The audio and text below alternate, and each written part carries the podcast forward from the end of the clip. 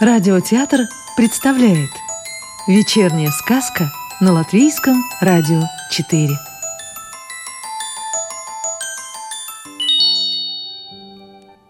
Сегодня слушаем сказки Ирины Гаевской. Сказка о зайке-зазнайке Читайте, мои дорогие, сказку о зайке-зазнайке, да на ус мотайте – а как прочтете, так другим детям расскажите, уму-разуму научите. Жили-были в лесу звери и птицы. Медведи, синицы, волки, куницы, зайцы, лисицы и прочие, как говорится. Жили они, дружили, и детей доброте учили. В каждом доме веселье и смех, а у зайчихи не так, как у всех – потому что младший зайчонок – упрямый ребенок. И в кого он такой непоседа? Вот опять убежал до обеда. Родных он не любит, с соседями не дружит, по лесу пойдет, нос задерет. Что же будет, когда подрастет? Думала мама зайчиха и вздыхала, и плакала тихо. А тем временем зайка подрос и воротит от дома нос – что сидеть мне со стариками и с роднёй простаками? Пойду-ка я лучше по свету искать счастье, пока еще лето. И пошел, не простившись, из дома. А дорога ему незнакома. Уж куда-нибудь приведет, думал заяц, начав поход. Шел и шел, может день, может два, через горы в другие края, и пришел наконец-то он в лес, полный дивной красы и чудес. Там росли ели, сосны, дубы, травы, ягоды и грибы. Там река была глубока, отражались в реке облака, и казалось, что все там иначе. И решил заяц, это удача, я останусь здесь навсегда и домой не вернусь никогда. Познакомился заяц с жителями того леса, с кабанами, ежами, оленями, ланями, белками, сороками, галками, зайцами. И спросили все зайца. «И ты про себя не тая расскажи. Где жил? С кем дружил? Кто родители?» Заяц выступил гордо вперед. «Заяц я!» И замялся. «Вот!» К вам пришел из-за той горы. Мать, отец мои, старики, братья, сестры, их, кажется, шесть. Я забыл. Зачем помнить мне, сколько их есть? Ведь ушел я от них. Для меня важнее моя судьба. Принимайте меня в свой лес. Не без спроса же я к вам влез. Не без спроса, кивнул кабан. Но я место тебе не дам. И поддакнули все. «Не дадим! Принимать тебя не хотим! Ты оставил родителей, дом, как ненужные вещи на слом. Ты забыл и семью, и свой род, ищешь счастья, не зная забот». «Ай-яй-яй!» – закричала сорока. «Ты для нашего леса Марокко!» «Да, Марокко!» – все закричали, и зайцы из леса прогнали – а что было дальше? Знать не знаю, ведать не ведаю. Может, все же одумался глупый косой, и дорога вернула бродягу домой. Сказка про белку и бобра. Жила-была веселая рыжая белка. Дружила она с умным толстячком бобром. Хорошо им было вместе – Любили звери играть в прятки. Бывало, убежит белка далеко-далеко от лесной поляны, заберется высоко-высоко на дерево и притаится. Ищет ее бобер, и под лопух заглянет, и за дерево посмотрит. Нет нигде белки. «Ау!» — кричит бобер. «Где ты?» А белка сидит на верхушке дерева и смеется. «Ах, вот ты где!» — восклицает, услышав ее смех бобер. «Я тебя нашел!»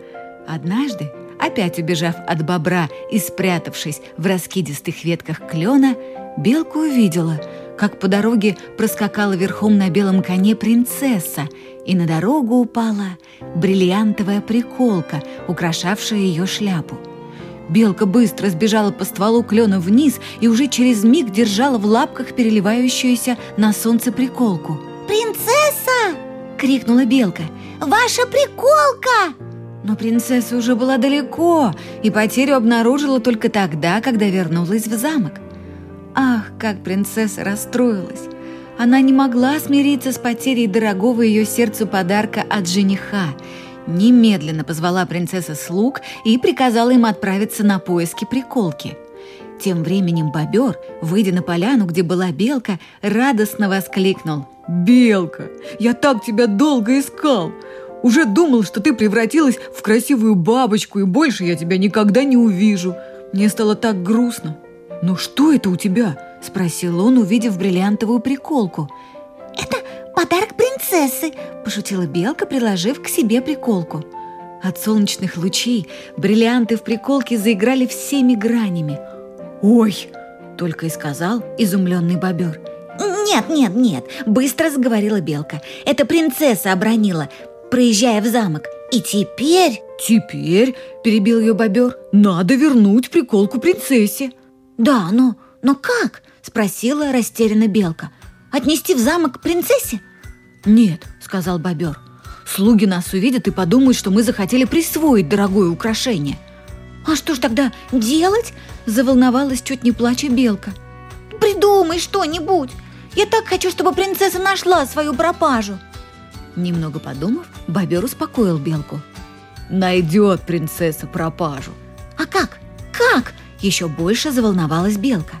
«Надо приколку прикрепить на ветку дерева. Слуги будут искать, увидят искрящуюся на солнце приколку и отнесут ее принцессе». «Правильно!» – обрадовалась белка. И только она собралась подняться на дерево и повесить приколку на ветку, как подъехали слуги принцессы – Необычное сияние еще издалека привлекло их внимание. «Уважаемая белка», — обратились почтительно к ней слуги. «Не приколку ли нашей принцессы держите вы?» «Да», — ответила белка. «Ее потеряла принцесса, когда недавно здесь проезжала. Я увидела это, а мой друг Бобер придумал прикрепить потерю принцессы на ветку, чтобы вы ее легко нашли. Передайте приколку принцессе, и пусть она больше ее не теряет». Бобер радостно захлопал в лапки.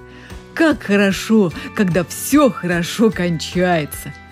Слуги поклонились белке и бобру и, сев на коней, поскакали быстрее к замку. Радостные благополучным завершением приключения и немножко уставшие от переживаний белка и бобер вернулись на лесную поляну и зажили, как прежде. Но скоро их покой был потревожен – в лес приехали слуги принцессы в поисках белки и бобра.